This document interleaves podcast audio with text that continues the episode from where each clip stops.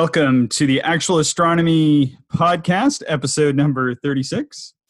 Uh, I'm Chris, and joining me is Shane, and we are amateur astronomers. And this is a series of podcasts we are doing to sort of chronicle the conversations that we have on amateur astronomy and just sort of bring some light entertainment to uh, people out there. So, how was your week, Shane? It was good. The weather was great. I was uh, out observing three times. Oh, wow. And not all of them were good, but it was nice to be out. How about you? Yeah, I got out a couple times, I guess. So, uh, yeah, maybe uh, maybe we'll start with you. I didn't know you get out so often, so that's really awesome. Uh, what nights were you able to get out? Uh, Monday. Uh, let me think about this now. Thursday, I think it was. Yeah. And then last night, uh, so that would be Saturday night. Nice. Um, yeah, the the first two Monday, Thursday were pretty decent. Last night was probably some of the worst seeing I've I've encountered. it was it was really bad. yeah, it looked um, bad. Yeah, like I went out at about nine o'clock because the moon was almost full, and Jupiter was well. Last night was that kind of isosceles triangle between the moon, Jupiter, and Saturn. Yeah, uh, kind of a neat alignment. And took a look at Jupiter around nine o'clock, and it was awful. It was boiling. Um, like some of the aberrations were unlike anything I've even seen before. It was just crazy. I uh, think. So I thought.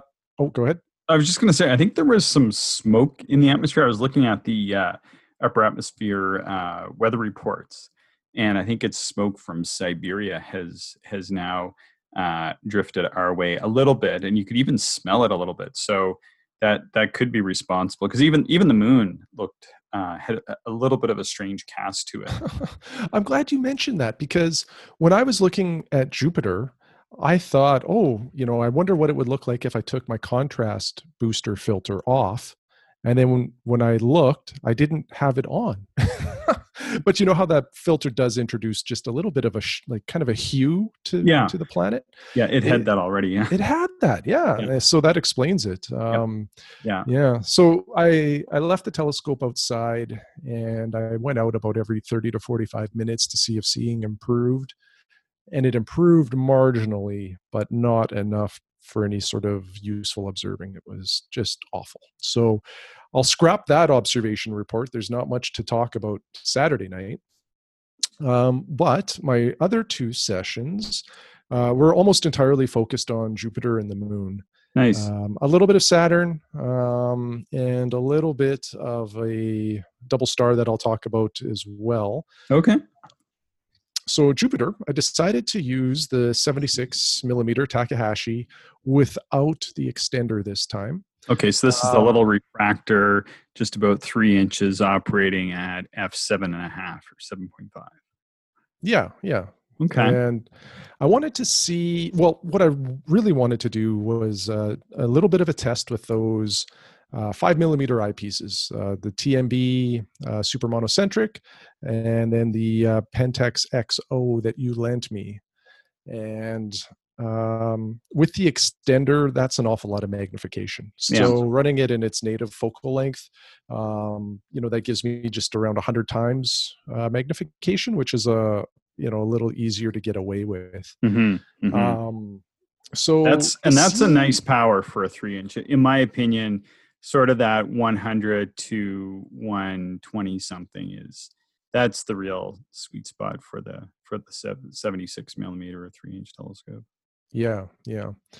Um, the best views that night were with my nine millimeter orthoscopic. Um, seeing was maybe in the middle of the scale to edging on the the good side but it wasn't outstanding. I wouldn't even call it really good. It was margin like it was kind of an average good night that you and i kind of are familiar with for these parts. Um, the northern equatorial band is so dark, you know, compared to the southern band right now.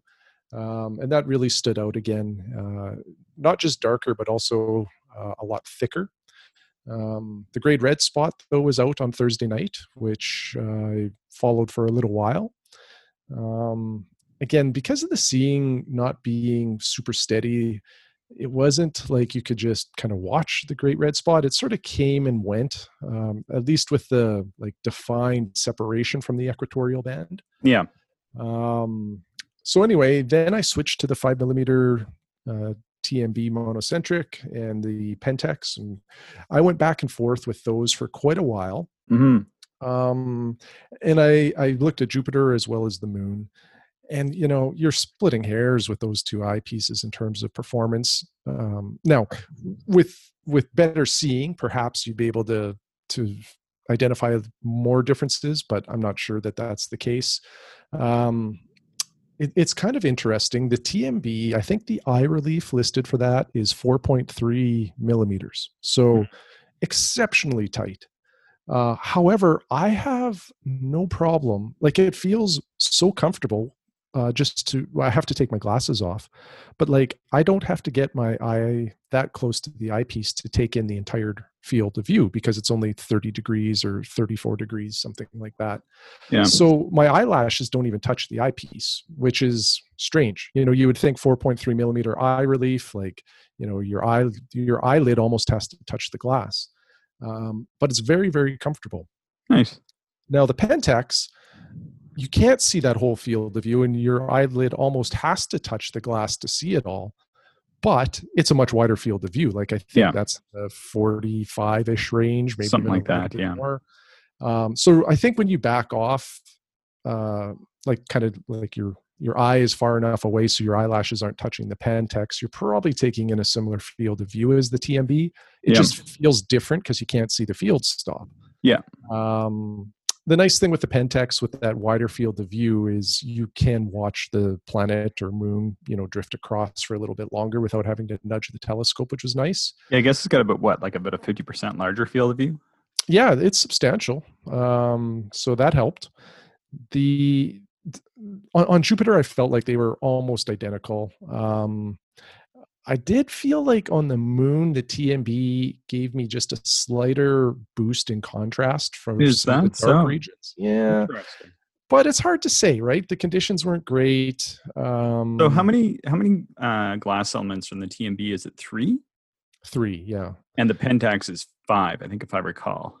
Yes, I believe you're right. Although I think I think is the TMB it's just three. There's just three, and then with the Pentax, I think there's there's three um, elements. Like there's three uh, sort of groups of the glass, and there's like sort of two are are two, and then one is is standalone.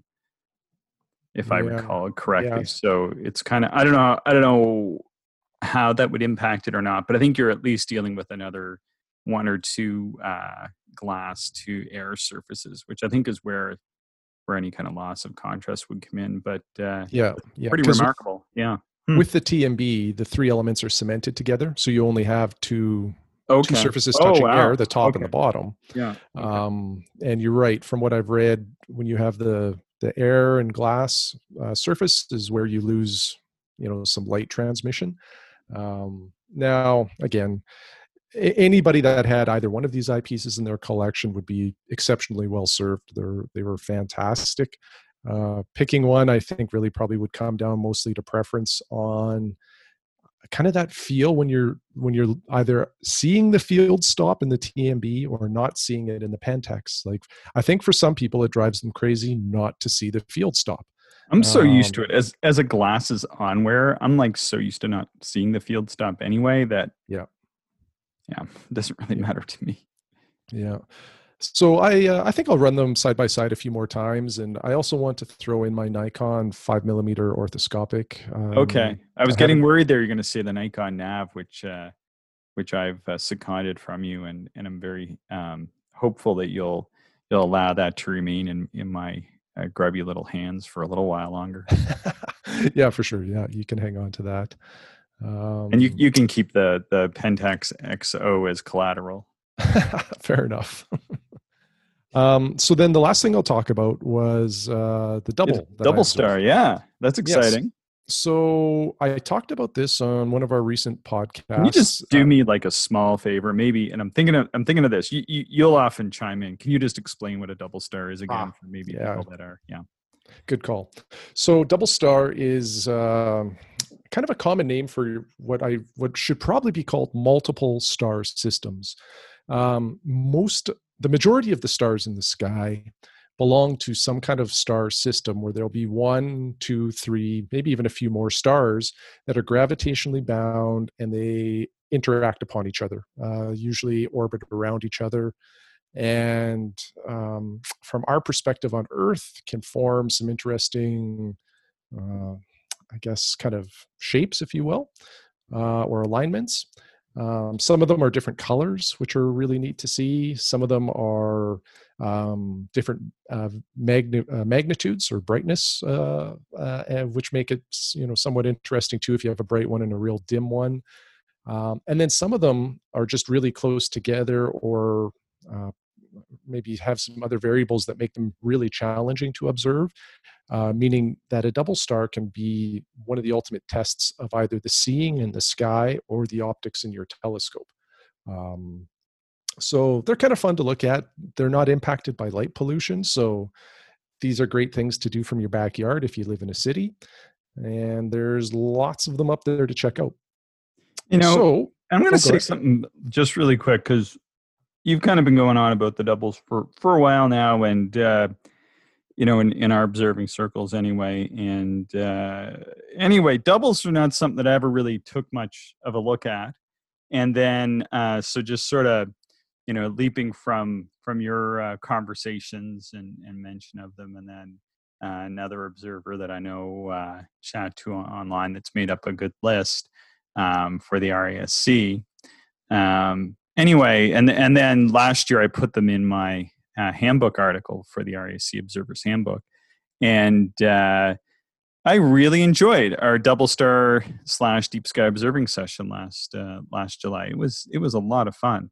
Um, so they're definitely on my radar, and uh, you know, in the next podcast, we'll we'll talk a little bit about some more. So anyway, yeah, go go ahead. There, I think if people haven't, maybe my maybe I should just mention this. If people haven't really taken uh, that much of an interest in double stars, you really ought to, um, because the really neat thing about double stars is that uh, you you really will see these two little stars side by side, and you have to get that focus just right. But kind of when you get everything dialed in, they look like these two little balls next to each other, and then you can really see any kind of uh, contrast in color. Sometimes one will appear very white and the other one blue or one yellow and one white or blue and Eh, they're very interesting more interesting than just what you what you might think of as oh double stars right off the top of your head which was always sort of my uh, preconceived notions of them. So you've kind of opened me up to these. So anyway, I won't, I won't eat up any more your your observing report. But uh, well, well, you know, though, I'll, I I think I'll just chime in a little bit of what you said. Uh, I was the same. I always thought double stars sounded like pretty much the most boring thing. That's right. Yeah, I didn't want to say that because I know you're pretty enthused about them, and I'm I'm still not as interested as you. But uh, but yeah, I kind of thought they sounded a little bit boring. Yeah, but they yeah. They, they're really cool yeah and and the reason why i thought you know what? I need to give these a try is because i do probably 80 to 90% of my observing from the backyard just due to convenience. Um, so when i found out that you could observe these under light pollution i thought well great you know that gives me another project. Um, and then for folks that are kind of interested in like civilian science um, a number of these double stars uh, really haven't been measured um, or haven't been measured in like a hundred years. So there there is a need for people to do some astrophotography and some measurements on these double stars. Um, and if you go to the Washington database of double stars, um, they have a list of like uh, I think they call it neglected double stars and you can go through that list. Do they have like a little sad face? Yeah, yeah, just you know, it's Aww. raining. It's raining on them, and, all that kind of stuff. Um, yeah, but anyway, you can do some astrophotography, some measurements of the separation and their angular motion and things like that, and actually contribute to some real science, which wow. I don't do, but I think is kind of neat if uh, somebody's interested in that. Oh, cool. Anyway, enough of that. Yeah. So, what'd you look at? Uh in the past week as far as so i mentioned on a podcast a couple episodes ago that in cygnus um, one of the arms uh, i think it's delta cygnus uh, it's a named star. It's Al Fawaris i think it's called. Um, that sounds like an arabic name and, and my, my arabic is is extremely rough. I do not speak it. Um, yes. so you can you can probably you know just do well by even trying to pronounce some of these names. Yeah, fair enough. It's one of the arms of the cross, or or uh, excuse me, part of the wing of the the swan, and it's So this is uh, in Cygnus, eh? it is in Cygnus. Yep. Oh, sorry. Yeah, I probably jumped ahead of that. Um, we have and- no notes today. People should know we are we we are literally uh, we're into the the time of the year where um, when it's dark enough to observe, we're out observing, and often it's late, and we are not making show notes. We are actually out doing astronomy, as per the name of the show. there you go. So, I I was looking er, like what got me onto this one was I was flipping through the uh, the Wil Tirion and Brian Skiff's Bright Star Atlas. It's a it's an atlas that is you know I guess kind of viewed as something good for small telescopes or binoculars. It lists the, the, brightest. Cambridge? Sorry, is this the Cambridge Atlas? Uh, no, it's Willmann-Bell Okay, Willmann-Bell. or right. Willmann-Bell. Sorry, Willmann Wilman Bell. Yeah, good stuff. Yeah. So for there's only like 10 charts in here. So one chart includes uh, like a huge expanse of the sky. Uh, for each chart, they list deep sky objects, you know, so galaxies, clusters, nebulas. Um, they have some notes about you know standout objects or or names of some of these objects, like you know um, M27 is the Dumbbell Nebula, that kind of stuff. Uh, they talk about the bright stars on the map, double stars, variables, eclipsing variables, pulsating variables, eruptive variables, and other variables. So I was looking at the Cygnus chart under the double stars. And this particular one, Al Fawaris, shows up at what is it here? 2. Point, is it 2.5 or 2.8 arc seconds, which I thought, gee, that is awfully close for a small telescope. Hmm. Um, and their magnitudes vary quite a bit. Um, just trying to see what they vary by. Uh, where is it here? 2.9 and 6.3. Uh, so one is quite bright at 2.9, and 6.3 is kind of on the edge of naked eye brightness under a dark sky. Um, so the first time I tried to observe this was last week, and I couldn't confidently say that I saw it. Seeing wasn't that great, and um, yeah, I just I thought I was seeing kind of glimpses of it, uh, but couldn't say for sure. Uh, Thursday night, seeing was a little bit better.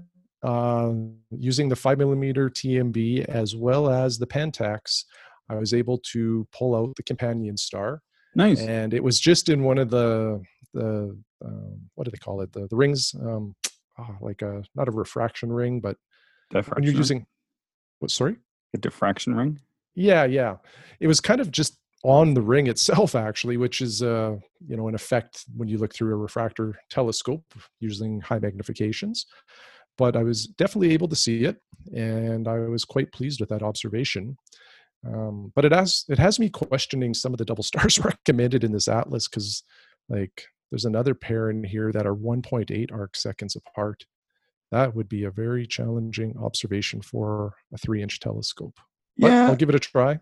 the limit like i just kind of sort of from from my recollection and then i just kind of confirmed it here i think like your dawes limit is around for 76 1.6 is probably what you're looking at Oh, okay. there for okay. your your sort of like but i mean you know that's theoretical maybe you can go a little bit better Right. most nights the seeing conditions may not permit it so so yeah so does it does it and i haven't seen this atlas myself uh so does it kind of give you sort of recommended stars per uh aperture or how does it work or is not it just that that's for a three inch and larger telescope or something yeah, not per aperture. Um, I should see if there's not like there's an introduction that's a couple of paragraphs, and I'm just quickly scanning to see if they recommend aperture in here. I don't see any aperture recommendations uh, jumping out at me, but uh, you know maybe if I actually read it in detail, I I the reason I bought this is one one of my many many times browsing Cloudy Nights forums.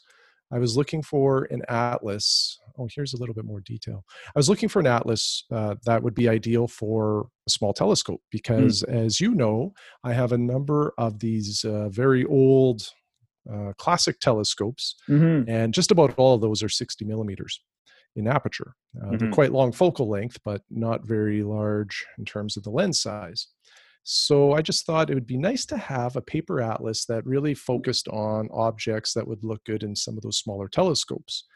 And uh, this one was was recommended quite a bit by a number of observers. Hmm. Cool. Yeah. So anyway, that was my week in the backyard under, you know, dark skies or in quotes dark, you know, as dark as it can get inside of a city. Well, and the moon's been up too. Yes. So yeah, let's not. Let's not forget that. So when the moon's up, we're not going out to the dark skies anyhow. There you go. So you were observing, I think, a couple nights too. You said. Yeah. Yeah. Um boy, I can't remember like my sessions earlier in the week. I, I don't know if I just took the binoculars out or what. I kinda yeah, I still get these stitches in my back. So a couple of nights they were bothering me and I just didn't go out. I don't even think I looked up. So I was just like, they're just, I think they're coming out now. So that can be a lot of fun. So I have like seven or 10 stitches back there. So it's, Yikes. like quite a few. So anyway, uh, that's sort of enough about back stitches. Um, but I did get out uh, twice in the past day.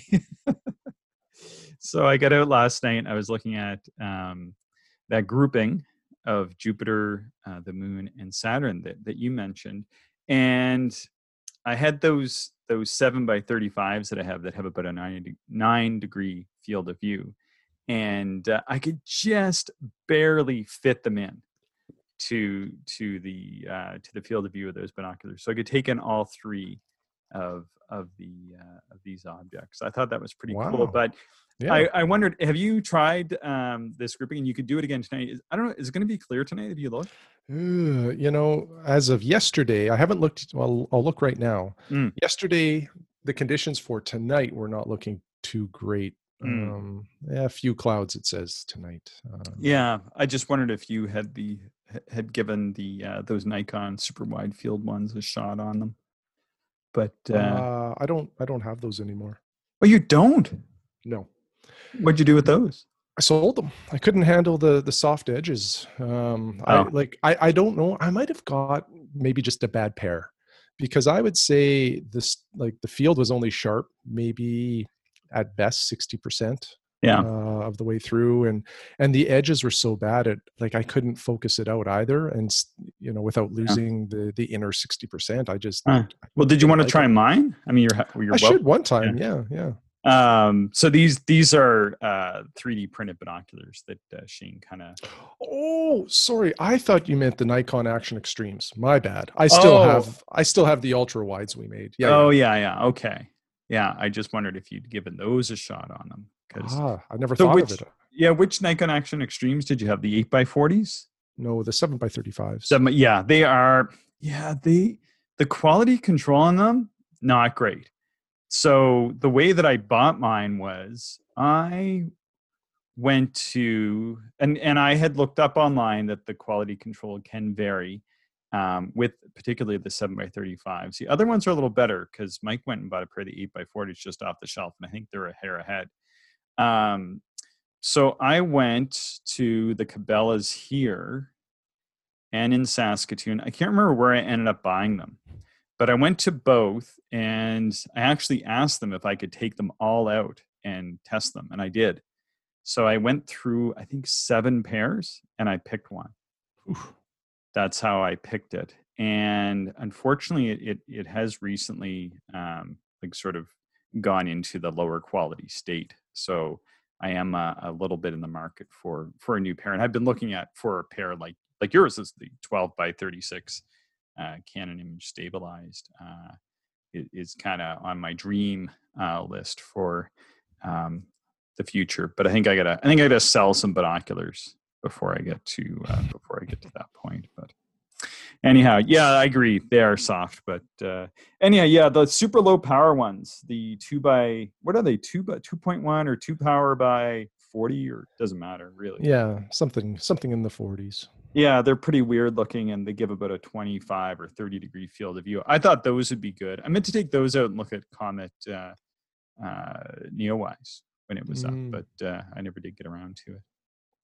Yeah, that would have been great. You know, they they essentially provide like bionic nighttime vision because at only two times the sky itself isn't super magnified, Right. and with that super wide field of view, it almost feels like you you're not looking through any optics at all. They're they're quite fantastic.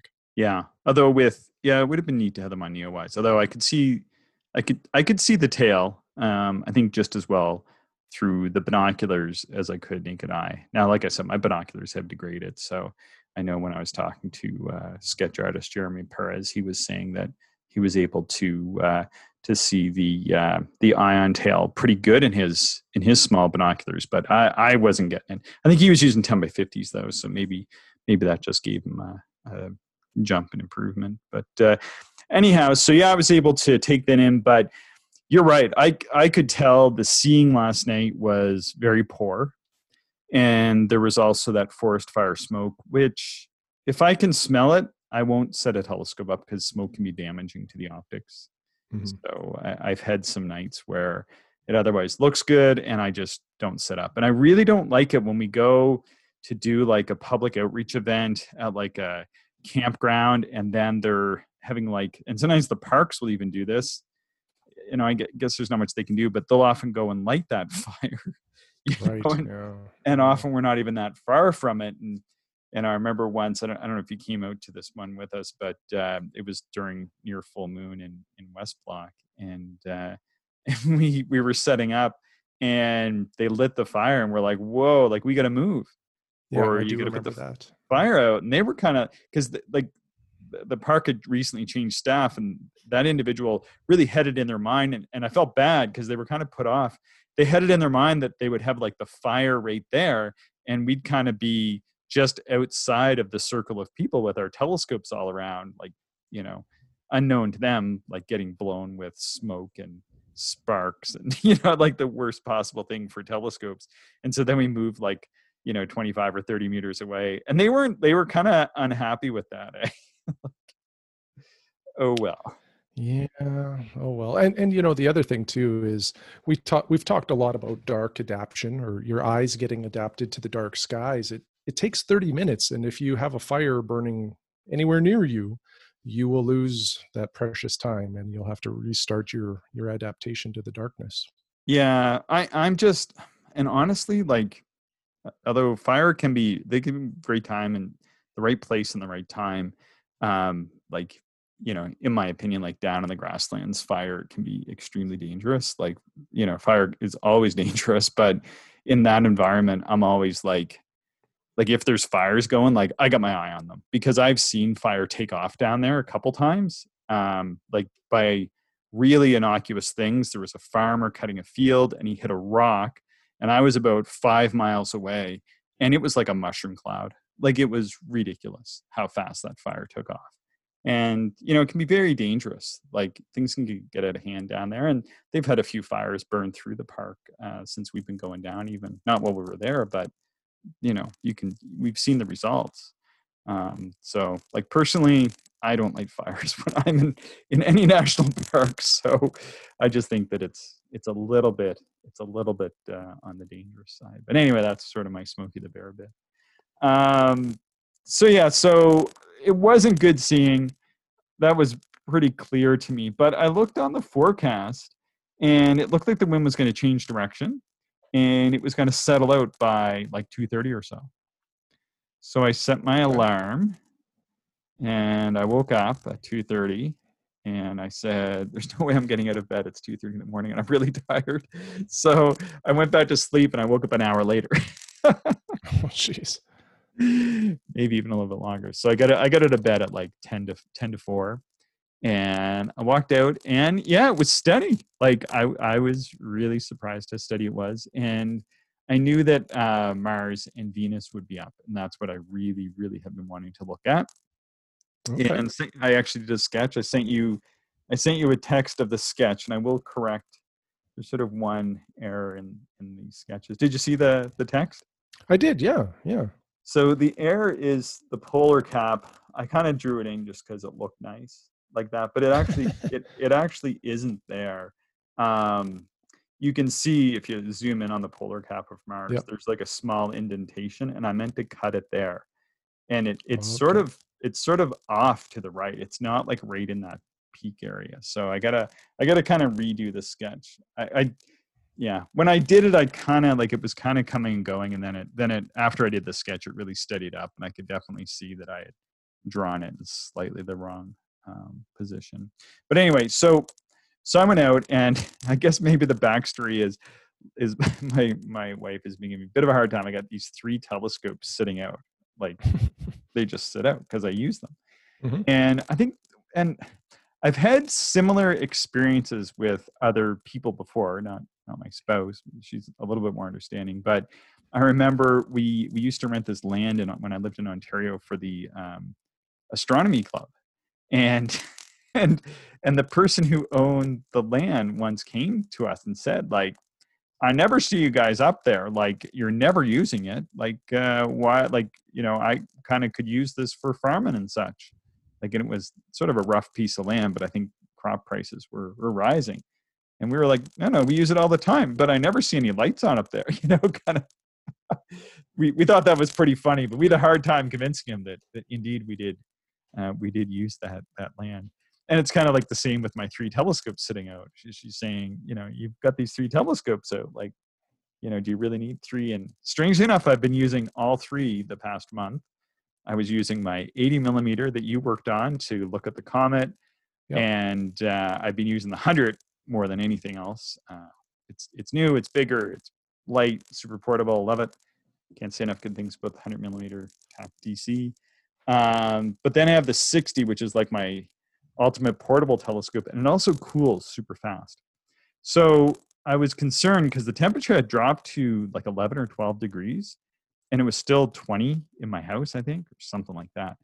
Um, and I was concerned that the 100 wouldn't cool down before it got uh, too bright to observe, or that I would set it up and have to sit inside for an hour while it cooled. And I just wanted to take some looks and go back to bed.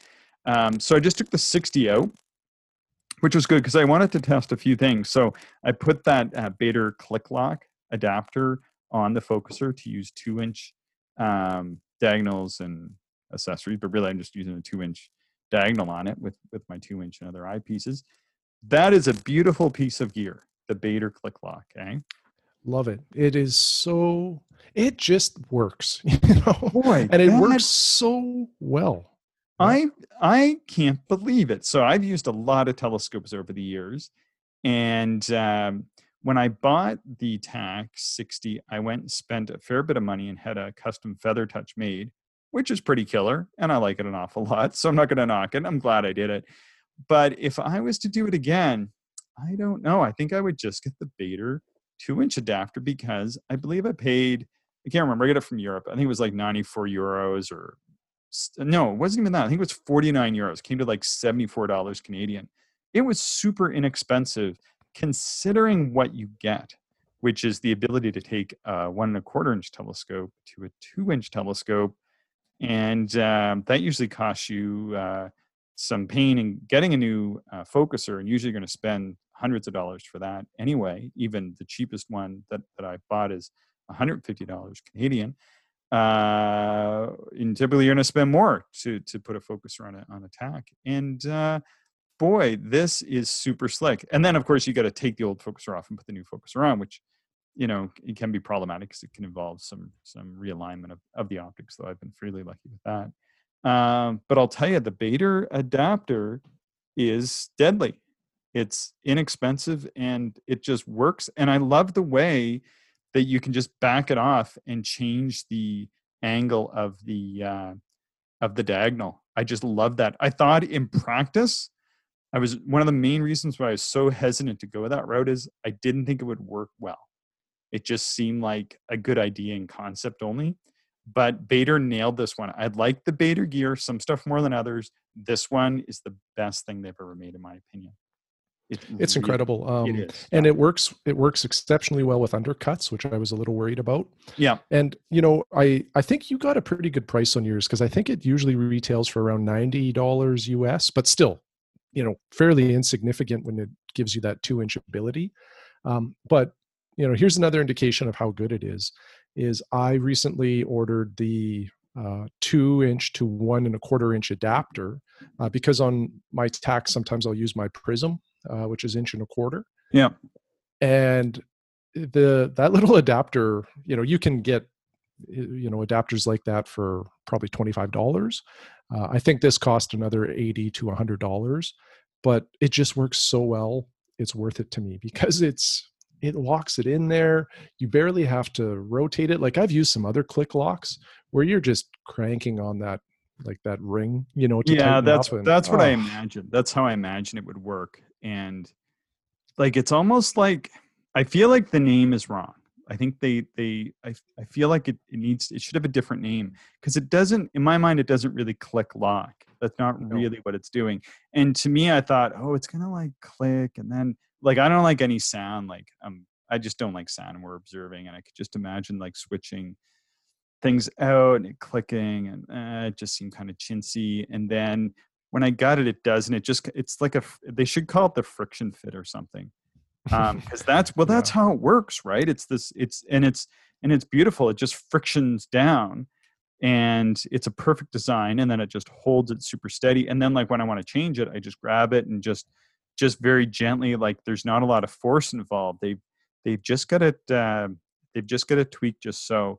Um because you and i both don't like any kind of gimmicky accessories that require additional futzing around at night so it has to remove something in order for it to be a benefit, at least to me, and I think for you as well, to be in regular use. As soon as it adds a step or anything else, it's out of the kit, pretty much for us, I think. I think that's totally. A, that's a fair assessment. And this removes um, one of the steps in putting the diagonal in and then making the adjustment because you don't have to play with your um, your locking adapter screw you just don't have to play with that that much. So it's got it, but it, the way that it works is it actually removes that step. So this is a net benefit to my observing. I can observe a little bit faster. It's a little bit smoother, and I feel that it actually holds it in the telescope better. So triple threat, less than a hundred dollars. This is worth owning.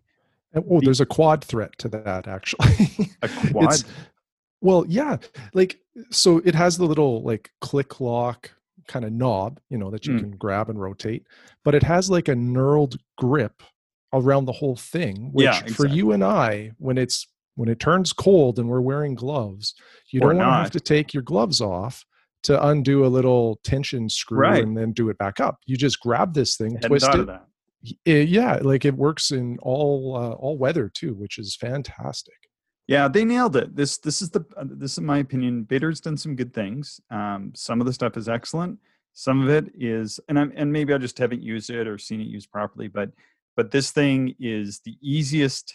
It's the hardest thing to explain that works the best, and it it, it does work the best out of anything. I like their stuff.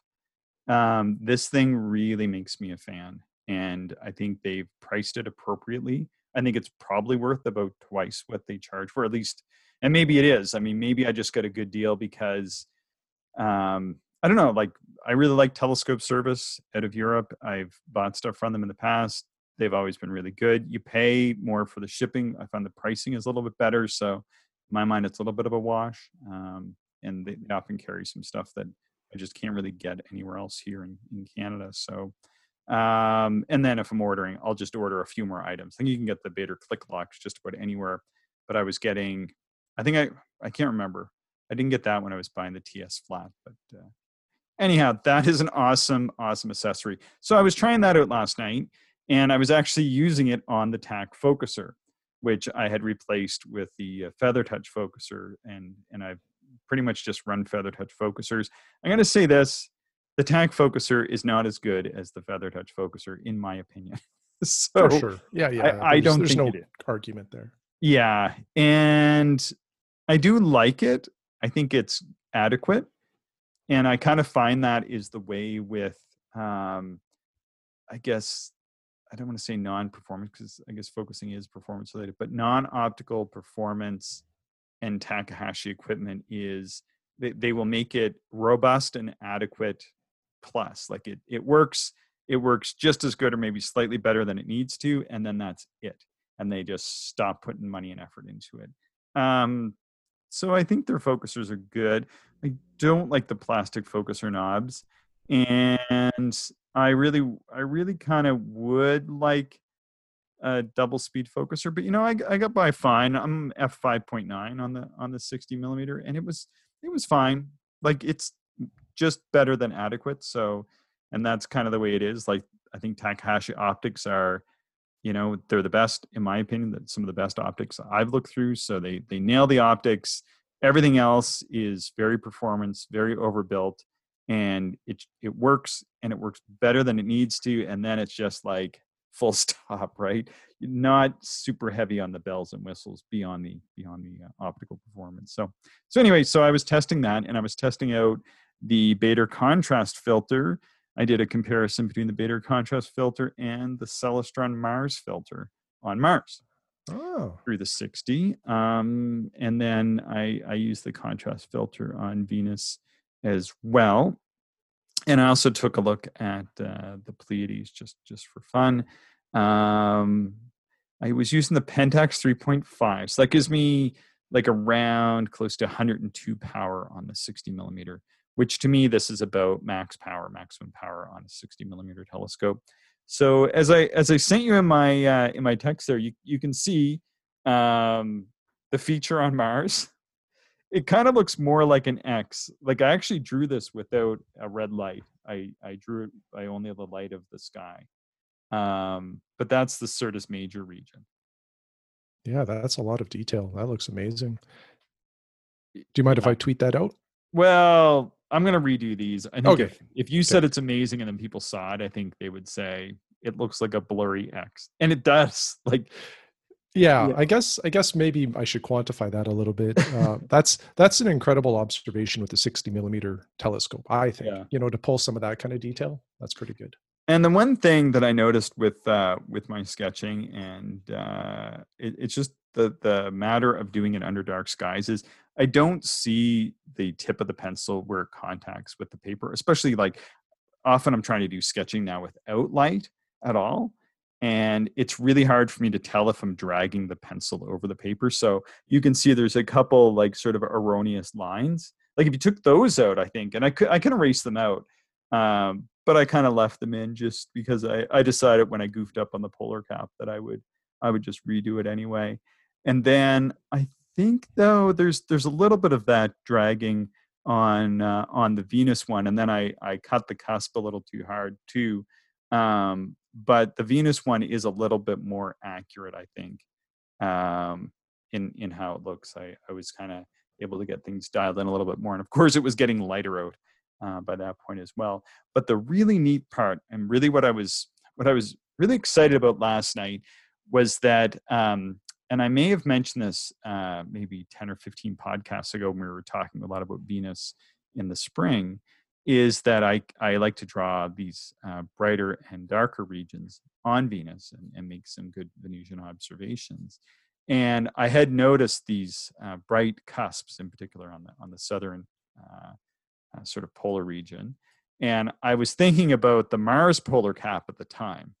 And so I was really excited um, for this point when Mars is close enough and Venus is high enough. And I can kind of go, and I was going back and forth between the two, looking at the bright cusp on Venus and looking at the Martian polar cap. Um, and I really liked that. I that was something I had decided I wanted to do back in the spring, and and I did make those observations last night. Um, I actually think that the bright cusp on Venus is easier to see than the Martian polar cap. Um, so it's kind of surprising that that people uh, people often don't report those those bright features on Venus. Definitely, I, think definitely it is a little bit easier to see because I was able to kind of get it, draw it. I kind of had to mess around with Mars a bit and kind of misdraw it here in, in order to to kind of get in my mind what what it should look like. Um, but I'll say this: uh, the let's see, I think I think contrast booster. I think it worked a little bit better on Mars than the Mars filter. Now, here's the thing that I found with the Mars filter from Celestron uh, it it cut out like some of the atmospheric turbulence in the scope cool down. So when I first got it out, I found that the contrast filter um, didn't work as well as the Mars filter. Um, but when I put the put the Mars filter in it, it kind of almost like steadied up the seeing, and I was able to get a slightly sharper focus uh, to Mars. Um, but as the scope cooled and the conditions maybe stabilized a little bit more as we get closer to dawn, I did find that contrast booster just just edged it out. Um, but it, I, I found it good to go back and forth between the two. I'm happy I own both the Mars filter and the contrast booster. If I had to own one, uh, I think that contrast booster definitely uh, has a little bit of magic in it as well. Another product from Baader. This is becoming like a, bit of a Baader uh, podcast, but uh, I think that Baader, uh, what is it called, Baader Instruments or whatever yeah, some, I'm not sure. Baader Planetarium, I think. Baader Planetarium, yeah. yeah. Um, again, I, I think that they have a winner with that uh, contrast booster, and I don't think it was too expensive. I think they're what, like 90 bucks or something like that. Yeah, yeah. Of all of the filters uh, that you can buy, there it's pretty reasonable. Like it's less than a ultra high contrast or an O3. Like the deep sky stuff are is yeah. way more. So and I've I've read. I think you and I even talked about this. We've read some of the same stuff from from other experienced observers saying that you know who who have gotten it as well uh, say that it does sort of edge out all the other filters. Um, yeah, I I think so. I think it does. I think I think definitely uh, you can get away with just owning the Baader contrast uh, booster filter, um, just based on my my month of observing with it. Even I haven't I haven't taken out any of my other filters. I'll probably keep them. I'm sure there's like instances maybe where they work, but I was kind of surprised on Mars last night. Where at first, definitely the Mars filter pulled ahead uh, before the scope cooled when the conditions were really crappy. So I think that in very poor conditions, I think the Mars filter, which maybe I should say this, it definitely cuts way more light and it it brings a different cast to Mars. I kind of like it. It's sort of like a pinky salmony orangey and it makes it very red like I, I almost went and got my wife. She would have killed me if I got her up at four o'clock in the morning to though. But but it like if if you wanted to like impress them, someone, I'm gonna do this once it comes around further. It looks really impressive, like through that filter. Um, just the color tones, like it looks it kind of looks like what you want Mars to look like. Um, so like if I'm showing it to people, I'm gonna use that Mars filter just because I think it gives it a little bit of a wow factor. Um, and it did it did definitely make the uh, the darker features stand out more. Uh, without a filter, yeah, it's a little bit better than the no filter. In bad conditions, it was better than the contrast booster, and as the conditions improved, the contrast uh, booster just uh, definitely pulled pulled ahead of it. So anyway, so that was sort of a fun little little comparison. Um, I did not use my extender on the 60, so my 60 millimeter Takahashi can take the 1.7 extender and turn it into uh, an f10 telescope from an f5.9 slash f6. Um, and with without the filters, there's a fair bit of color in that telescope on Mars. I have I had read that before I used it. I've done a lot of observing with the 60. I haven't observed Mars with it though and uh, wow, it is not a great Mars scope. I hmm. gotta say, it's kind of disappointing. Now, I've heard that people say you put the extender in and it fixes it up, but uh, I do have a little bit of a challenge because that's going to give me more power than I want. I really like the 100 power in the 60, and that's going to give me like 120 power with the 5 millimeter. So I'm going to try that. I'm going to get up I'm going to start getting up at four o'clock in the morning. Yay. Oof, and you're, uh, you're, a, you're a warrior. well, you know, I like to make those observations. And I think that the sky, that's when the sky is the best because you're, you're is, dealing, yeah. yeah, you're dealing with the city is settled down, the sky settled down. That's, I think, when you've got the best chance. And, you know, I can't stress this enough. I, you know, I'll get up, I'll look if the conditions are poor, I'll just go back to bed. I'm not going anywhere. You know, I'm just going to observe from right here. Um, and if it's good, I'll just go. I'll do like, I'm not going to stay up all night. I'm going to do like 30 minutes. I'm going to go back to bed. And to be honest, I sleep really well after I observe. I'll have some really weird dreams. Um, but yeah, I mean, I can, I can roll out and observe and do 30 minutes and go back to bed and, you know, it's fine. it's not not really a big deal. So because often I do wake up for thirty or forty minutes at night around that time anyway, so it's not really uh, going to bother my my life too much. Although today I, I slept until like nine thirty, so we'll see we'll see how that goes when I have to get up at seven for work. But uh, I'm sure it'll be fine. I'm sure it'll be fine. All right. So those are kind of my observations uh, from last night. I got to clean up these these sketches and that sort of thing. But uh, yeah, well, I think we probably. Uh, I think this has ended up being a long podcast. yeah, I think I think that's an episode. that sounds good. Well, Shane, how can people stay in touch with us? You can find us on Twitter. We are at Actual Astronomy, or you can email us. Uh, we are actualastronomy at gmail.com. All right. Thanks so much. Thanks, everybody, for listening.